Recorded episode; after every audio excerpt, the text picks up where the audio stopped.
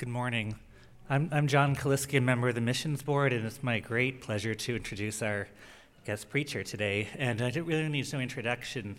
Uh, Randy and Robin and their daughters were part of our body for many years before God called them into missions, and it's just a pleasure to have Randy back with us to deliver God's word today. He's um, served around the world, is currently president of SIM USA, and we just rejoice in how God has worked through Randy and Robin's lives and look forward to hearing God's word. So thank you, Randy. So uh, this morning, I was just thinking, and uh, do the next right thing. It was sort. It sort of becomes a Disney sermon today. Uh, but I, I was just realizing during the interviews this morning and in my family's life how important uh, not having a vision for what we were going to do, but instead to respond to the next right thing. And I think George Rideout was a big piece of that. Uh, he invited us onto the mission board, and the next right thing was to be on the mission board. And John Kaliski invited my wife to on a trip to Haiti, and that was the next right thing was a trip to Haiti. And uh, just along the way, Westgate Church has been the environment where people help me and my wife hear what God is calling us to obey, and then just take the next step.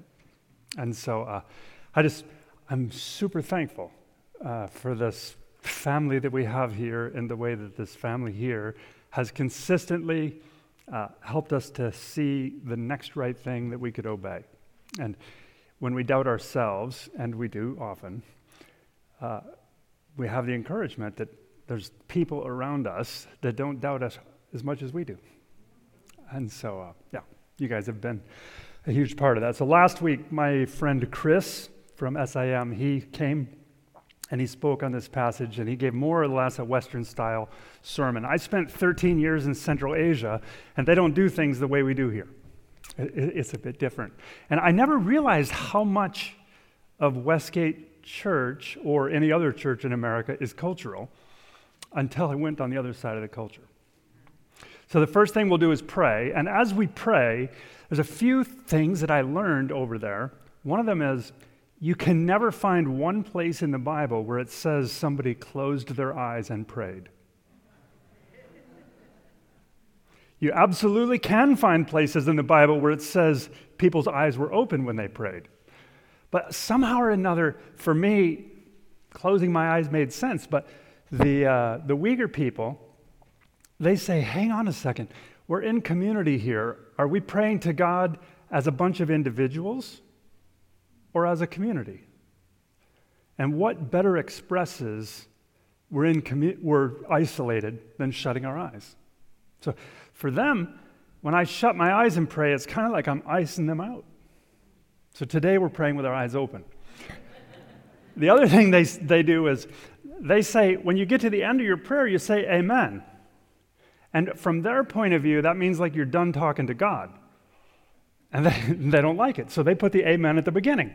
It's kind of let's talk to God, and then there's, there's no end to it.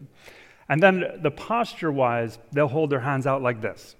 So this, this is arbitrary. It's not really anything, it's just the way they do it. It's the way you guys are doing it today. So the next right thing is to put your hands out like this Amen. Lord God, here we are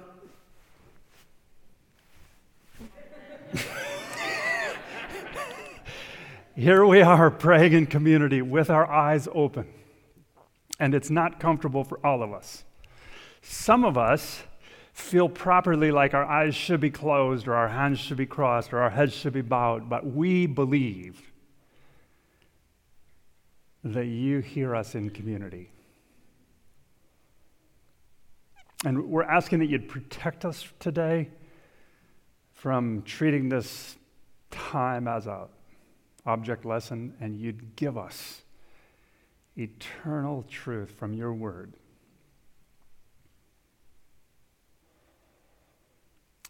We thank you, Father, that our comfort is not a mandatory thing in order for us to hear you or you to hear us. So, it's in the name of Jesus that we're praying for you to hear hear us speak and for you to speak to us. Yeah. And it's in this name that we pray. Now, this is the part where you go like this and you ponder whether or not you agree with that prayer.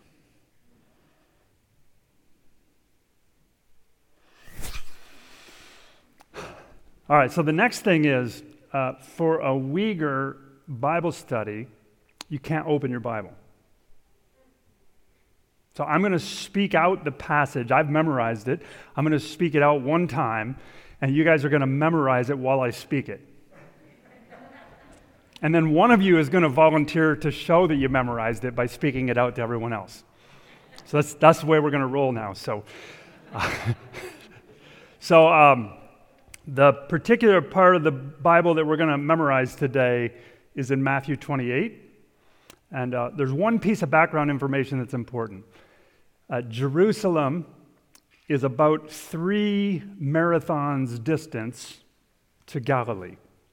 So kind of, kind of three, you go 26 miles, and then you've still got two more sets of 26 miles to go. Uh, so three marathons distant. And so um, if, if you're going to your phone trying to uh, secretly uh, trying to secretly interact with the text, stop it. So, uh, so the story goes like this: the eleven disciples proceeded to Galilee to the mountain which Jesus had appointed. And when they saw him, they worshiped him. But some of them, but some of them doubted. And Jesus came to them and he said to them, All authority in heaven and in earth has been given to me. Therefore, make disciples of all nations, going, baptizing in the name of the Father, the Son, and the Holy Spirit, and teaching obedience to everything I commanded. Look, I am with you always, even to the end of the age. So that's the whole story for today. And now one of you guys is going to volunteer to say the whole thing, and nobody's going to help you. And everything you mess up, everybody else is going to notice, and they'll never forget it. That's the way it works. So now I need that volunteer. I truly haven't prepared someone, so this part I hope doesn't take a half hour.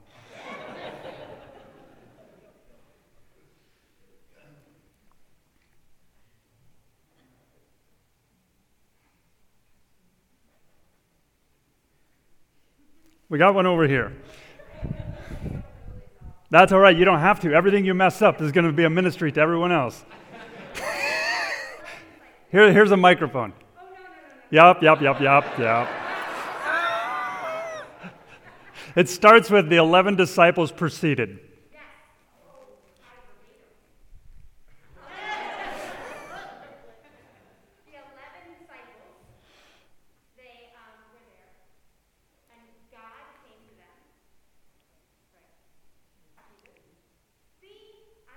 Just say whatever you can remember.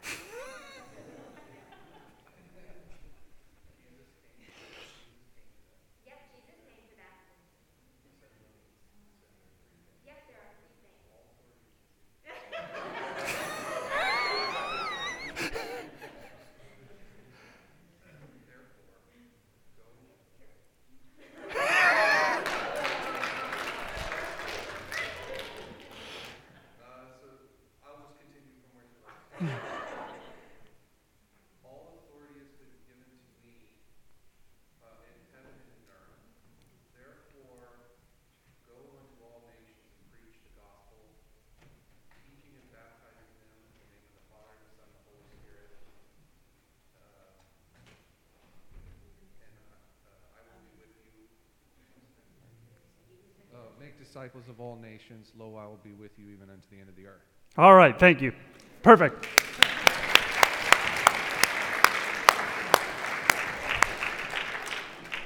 All right, that was a great ministry, by the way, because the truth is, while everybody else is listening, they're, they're saying, oh, if I was there, I'd get this. But if. uh, so, uh, how many disciples are involved here? There's 11 disciples, and what's the first action they take? They proceed. The 11 disciples proceeded. Where did they go? They went to Galilee. Where in Galilee? To the mountain. Which mountain? The one that was appointed by Jesus. All right, so when they get there, what do they see? They saw, they, they, when they saw him, how did they respond? They worshiped. When they saw him, they worshiped him, and then some of them had another response, but some of them doubted. When they saw him, they worshiped him, but some of them doubted, and then Jesus gave a fine three point Western style sermon. I hope you caught it.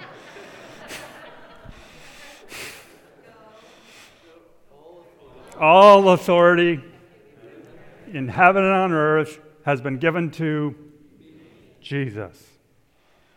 All authority in heaven and earth has been given to me. Therefore, point number two of the three point sermon make disciples of all nations. Make disciples of all nations. As a good, proper sermon would have, there's a three, three subpoints to point number two going. Baptize, how, in what manner will they baptize? Baptizing in the name of the Father, the Son, and the Holy Spirit. And then the third point what are we going to teach them?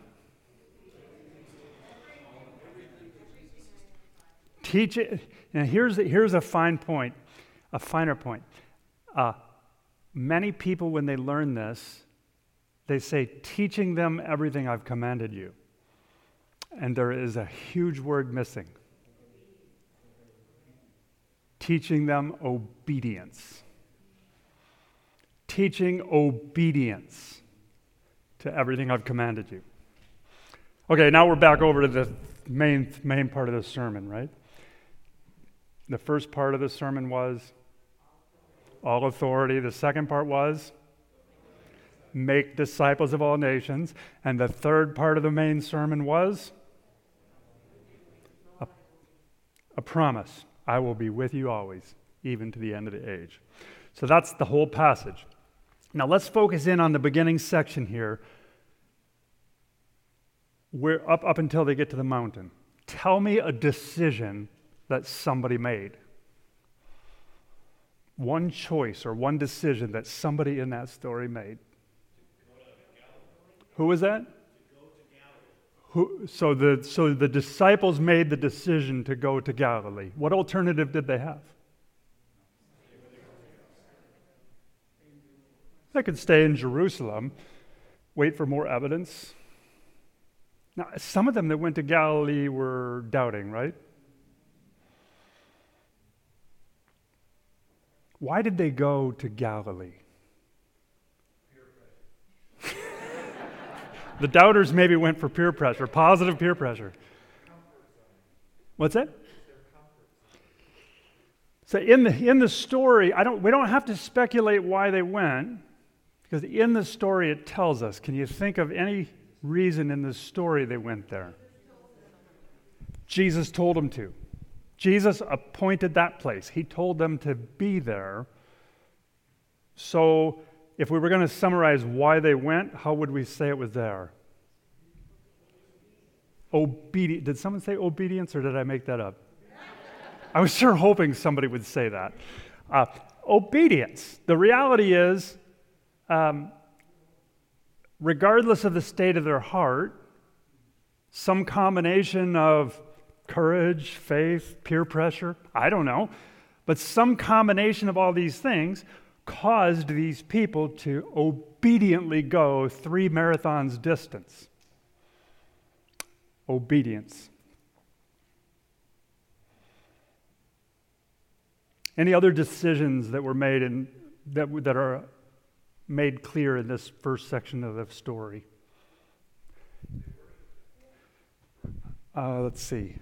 Let's, let, let, they did worship him, and that was a decision they made. I want to, um, I want to, I want to just go a little bit before that. We'll come back to that one. But is there anybody else other than the disciples? Yes, sir.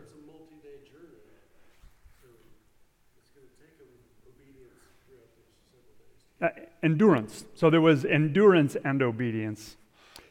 Is there anybody other than the disciples that made a decision in this first part of the story? What's that?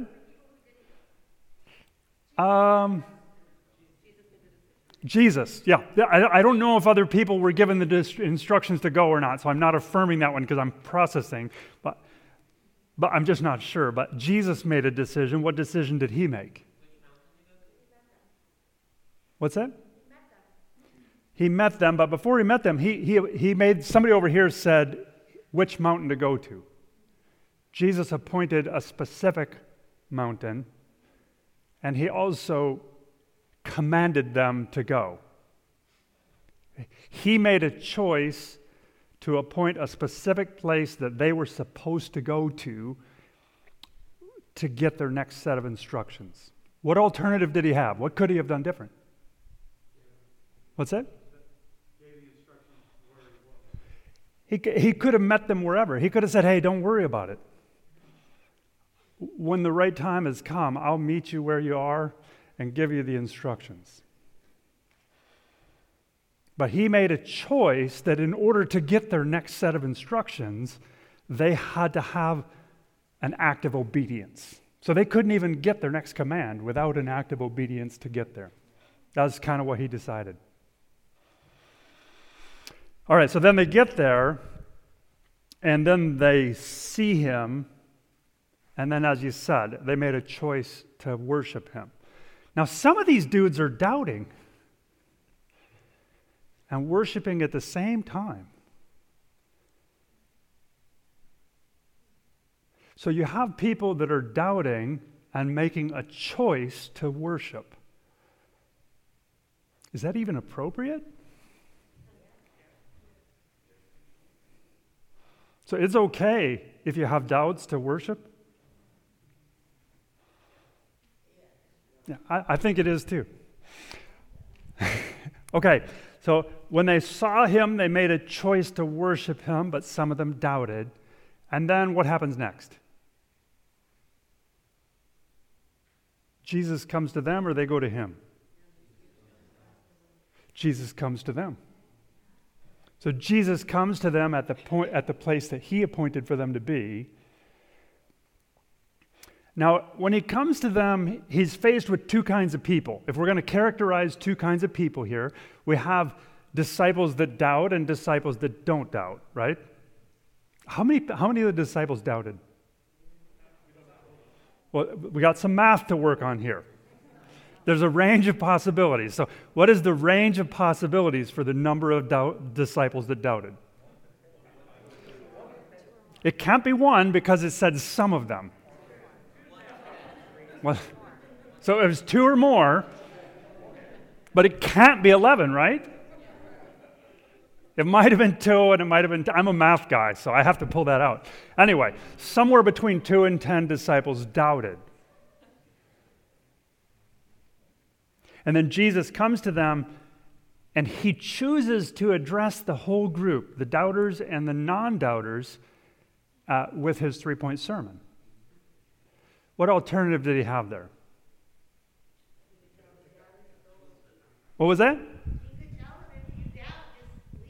Yeah, I mean, he could separate them out, right? He's got the special doubting disciple discipleship group, and then he's got the special, he's got the special non-doubting dis- I mean, he's sending out doubting disciples. He's commissioning. Is that really, what kind of disciples are they going to make? If you send a doubting disciple to make disciples, what are you likely to get? I mean, do we really need any of those?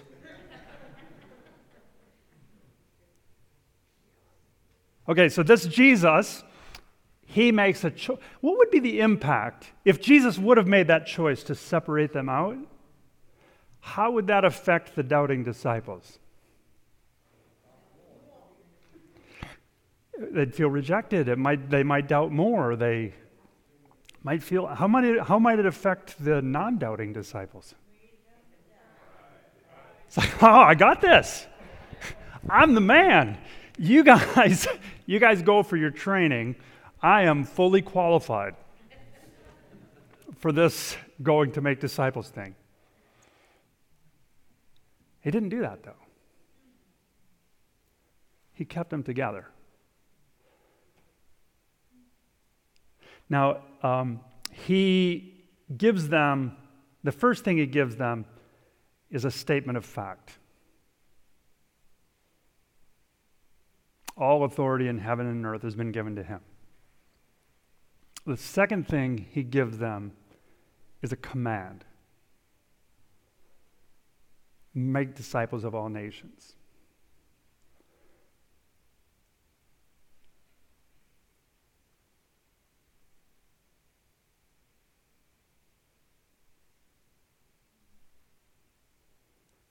Let me ask you when he told them to make disciples of all nations, what do you think his realistic expectations were?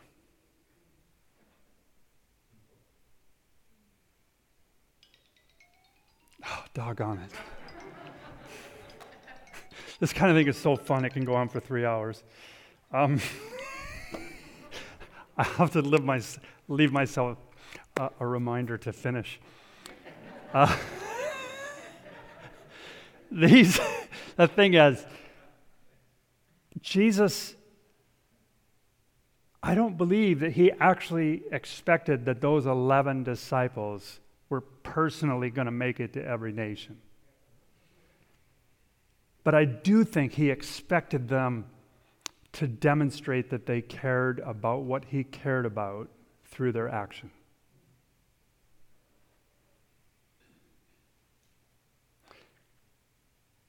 I think that's the same thing he's calling all of us to. So I just want to make sure. First point, all authority belongs to Jesus. Second point, make disciples of all nations, going, baptizing, teaching. Third point, I'm with you always. It's a promise, even to the end of the age. The fact that you're a doubting disciple doesn't hinder Jesus' ability to go make great disciples because actually, he's the one that's doing it with you. He's not leaving you alone. So, finally, I want to tie together the interviews they had this morning and my story with these disciples' stories with your story. The, the truth is, I don't even think, I don't think these disciples understood how this is all going to play out. I think the only thing they could do is the next right thing, which it was clear that the next right thing was to walk three marathons distance. They did that next right thing. All of these people that you were asking this morning on this video call, uh, tell us about your call to mission, it can all be summed up like this We just kept doing the next right thing. There was, there was just one more next right thing. And here I am in Central Asia for 13 years learning two new languages. Uh, but it was just one next right thing and one next right thing. And that's what I would encourage you to encourage each other by asking each other to do one more thing. And I would encourage you to respond by being obedient to the next right thing. And so I'm going to challenge you for the next three minutes with what might be the next right thing for you. So I'm just going to shamelessly say, here's what I want the next right thing to be for you. Um, at SIM USA, we're trying to raise up an army of prayer warriors that will dedicate one minute every day to praying for people that think they might be called. So we have these people that contact SIM USA that don't yet have a prayer support team like me and Robin. And these people contact us and they say, We think maybe God's calling us to mission. And then we type in a quick message that expresses a little bit of their life story and how God's calling them. And then we send that text out at 9:38 every morning. You can also do email. And when that comes out, people pray. And I almost feel sorry for these people. How can they resist the call of God? So, anyway, pull out your, feel free now to pull out your cell phone uh, because the video is going to give you a case for call to action. And then after this, I'll come back up and pray. We begin tonight with the monster hurricane. We're seeing some of the worst political violence. Yemen is at risk of the worst famine. These guns are firing now about 15, 20 miles up the road towards the Cambodian border.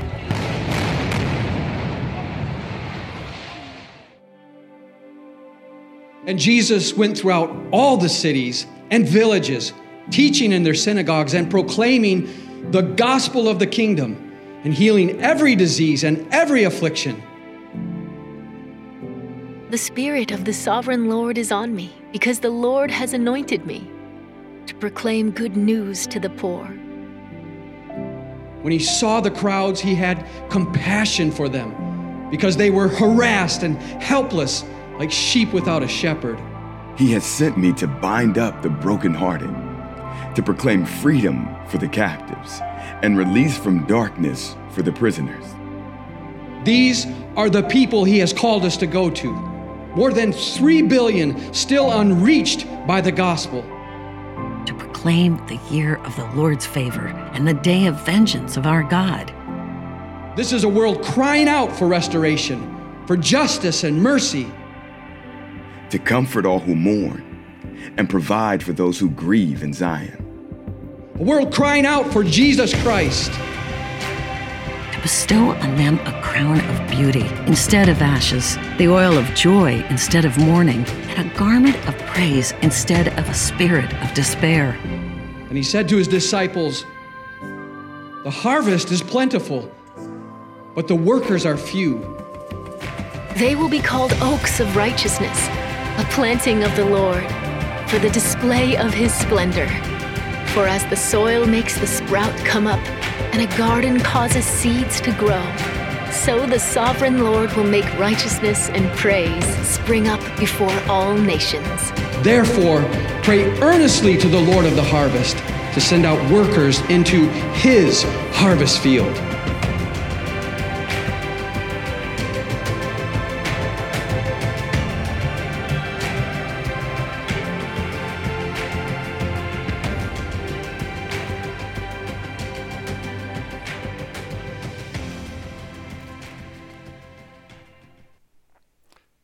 So, if your question is, Randy, how can I pray for you? The answer is one minute per day. Amen.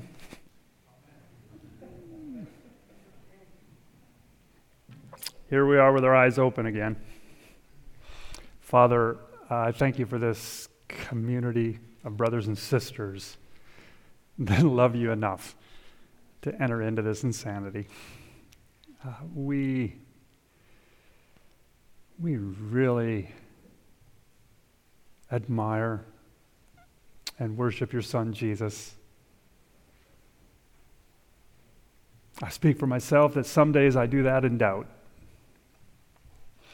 And some days I do that naturally. I'm really thankful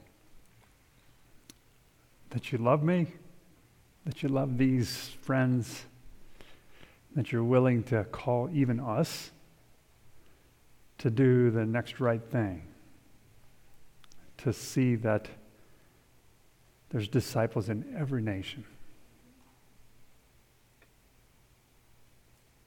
In Jesus' great name I pray.